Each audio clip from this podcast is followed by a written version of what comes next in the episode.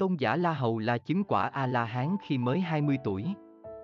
Mật hạnh là việc làm thiện hạnh giữ kín không tiết lộ, nhân gian thường nói đó là tích âm đức hay còn gọi là âm công.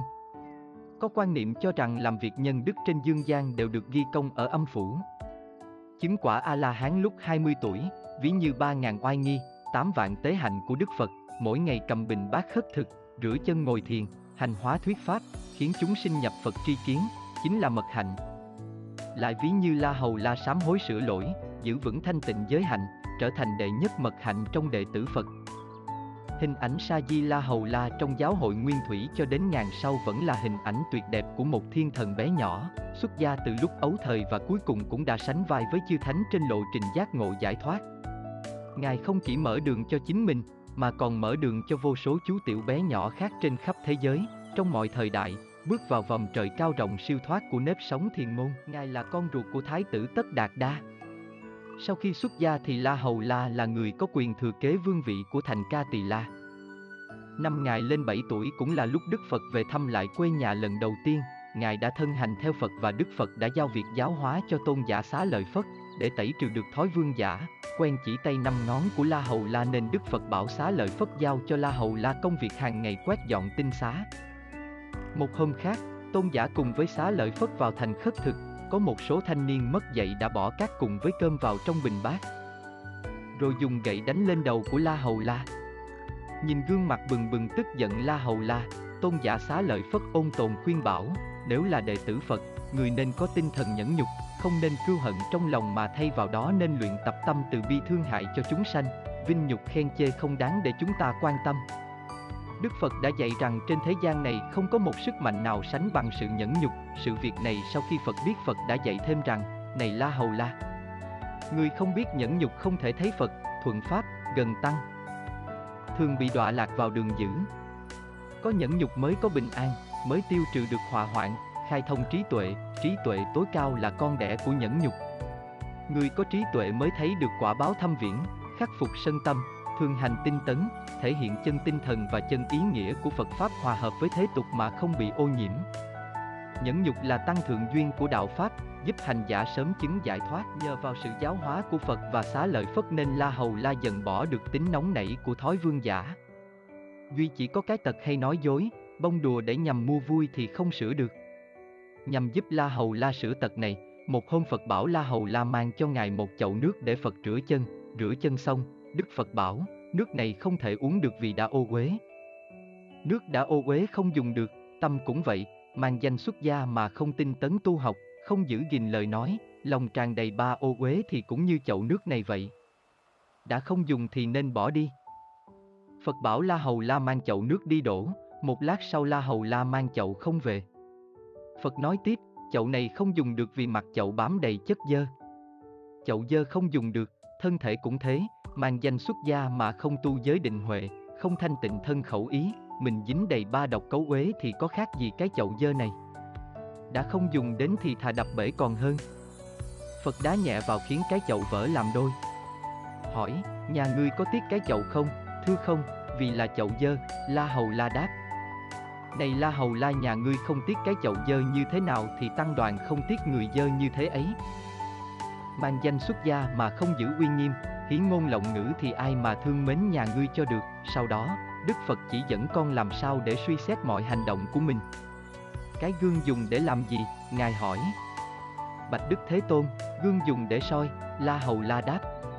Đức Phật lại dạy, trong khi chuẩn bị làm điều chi bằng thân, khẩu, ý, con phải quán chiếu hành động này có gây tổn hại cho mình hoặc cho kẻ khác không? Nếu sau khi suy xét, con thấy rằng hành động đó sẽ có hại, thì con đừng làm. Còn nếu con thấy rằng hành động đó có ích lợi cho con và cho kẻ khác, thì con hãy làm. Từ đó, La Hầu La thề quyết tâm hoán cải, nghiêm trì giới luật, tinh tấn đạo tâm, suốt ngày kiếm tiếng lặng hơi, quyết luyện mật hạnh. Tu như vậy mấy năm liền mà vẫn không có kết quả, nhưng nhân một hôm chỉ nghe một câu nói của Phật mà thoát nhiên khai ngộ. Hôm ấy đi du hóa Phật nhìn cảnh đẹp xung quanh mà bảo với La Hầu La rằng, hãy nhìn vào cảnh vật xung xuê kia rồi sau đó nhìn vào tâm của mình, để xem thử có cái gì đứng yên một chỗ không. Vô thường Vô thường tất cả. Nên biết như thế mà đừng để tâm chấp trước vướng mắc vào đâu hết. Sau một thời gian chăm chú luyện mật hạnh, câu nói trên đây của Phật như có sấm đập vào màn nhĩ, khiến La Hầu La thấy choáng váng bèn xin Đức Phật cho phép về tịnh xá ngồi thiền, Phật du hóa về cho gọi La Hầu La lên bảo, này La Hầu La.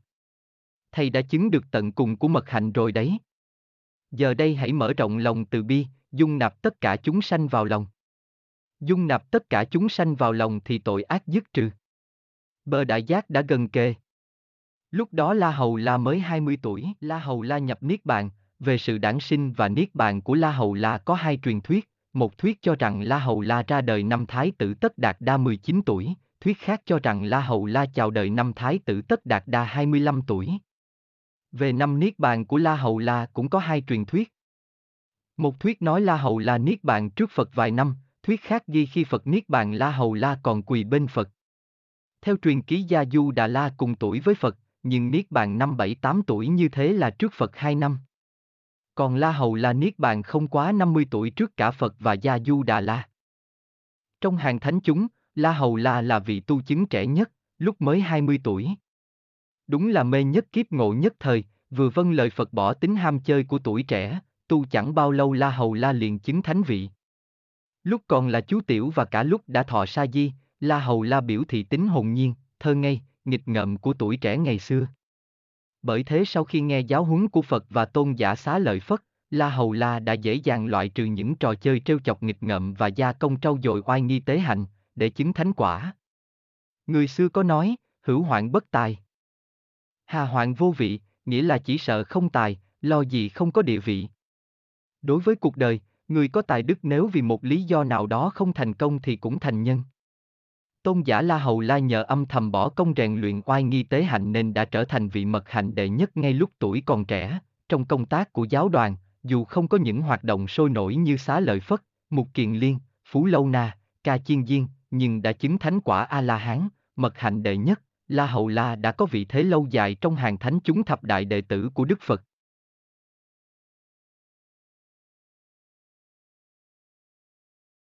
Tôn giả La Hầu La chứng quả A-la-hán khi mới 20 tuổi. Mật hạnh là việc làm thiện hạnh giữ kín không tiết lộ, nhân gian thường nói đó là tích âm đức hay còn gọi là âm công. Có quan niệm cho rằng làm việc nhân đức trên dương gian đều được ghi công ở âm phủ.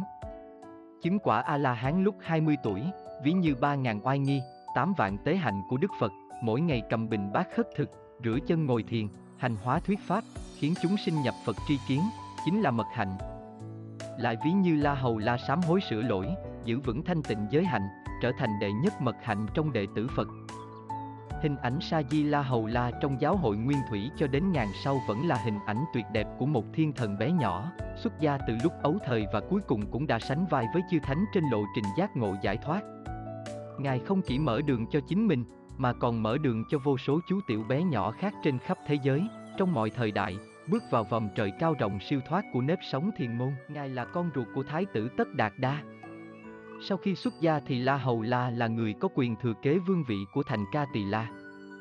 Năm Ngài lên 7 tuổi cũng là lúc Đức Phật về thăm lại quê nhà lần đầu tiên, Ngài đã thân hành theo Phật và Đức Phật đã giao việc giáo hóa cho tôn giả xá lợi Phất, để tẩy trừ được thói vương giả, quen chỉ tay năm ngón của La Hầu La nên Đức Phật bảo xá lợi Phất giao cho La Hầu La công việc hàng ngày quét dọn tinh xá.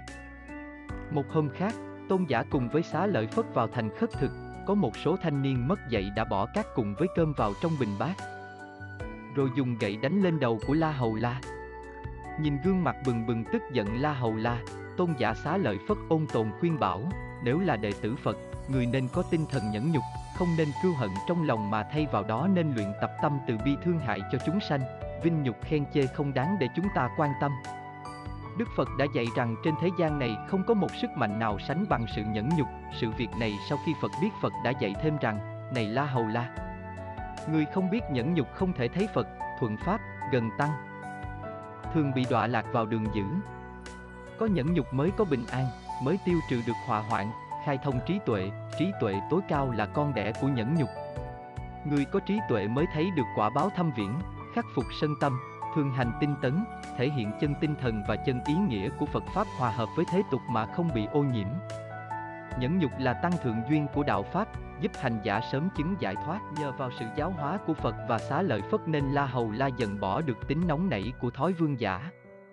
Duy chỉ có cái tật hay nói dối, bông đùa để nhằm mua vui thì không sửa được. Nhằm giúp La Hầu La sửa tật này, một hôm Phật bảo La Hầu La mang cho ngài một chậu nước để Phật rửa chân, rửa chân xong, Đức Phật bảo, nước này không thể uống được vì đã ô uế. Nước đã ô uế không dùng được, tâm cũng vậy, mang danh xuất gia mà không tinh tấn tu học, không giữ gìn lời nói, lòng tràn đầy ba ô uế thì cũng như chậu nước này vậy. Đã không dùng thì nên bỏ đi. Phật bảo La Hầu La mang chậu nước đi đổ, một lát sau La Hầu La mang chậu không về. Phật nói tiếp, chậu này không dùng được vì mặt chậu bám đầy chất dơ. Chậu dơ không dùng được, thân thể cũng thế, mang danh xuất gia mà không tu giới định huệ, không thanh tịnh thân khẩu ý, mình dính đầy ba độc cấu uế thì có khác gì cái chậu dơ này. Đã không dùng đến thì thà đập bể còn hơn. Phật đá nhẹ vào khiến cái chậu vỡ làm đôi. Hỏi, nhà ngươi có tiếc cái chậu không? Thưa không, vì là chậu dơ, La Hầu La đáp. Này La Hầu La nhà ngươi không tiếc cái chậu dơ như thế nào thì tăng đoàn không tiếc người dơ như thế ấy. Mang danh xuất gia mà không giữ uy nghiêm, hiến ngôn lộng ngữ thì ai mà thương mến nhà ngươi cho được, sau đó, Đức Phật chỉ dẫn con làm sao để suy xét mọi hành động của mình. Cái gương dùng để làm gì? Ngài hỏi. Bạch Đức Thế Tôn, gương dùng để soi, La Hầu La đáp. Đức Phật lại dạy, trong khi chuẩn bị làm điều chi bằng thân, khẩu, ý, con phải quán chiếu hành động này có gây tổn hại cho mình hoặc cho kẻ khác không? Nếu sau khi suy xét, con thấy rằng hành động đó sẽ có hại, thì con đừng làm.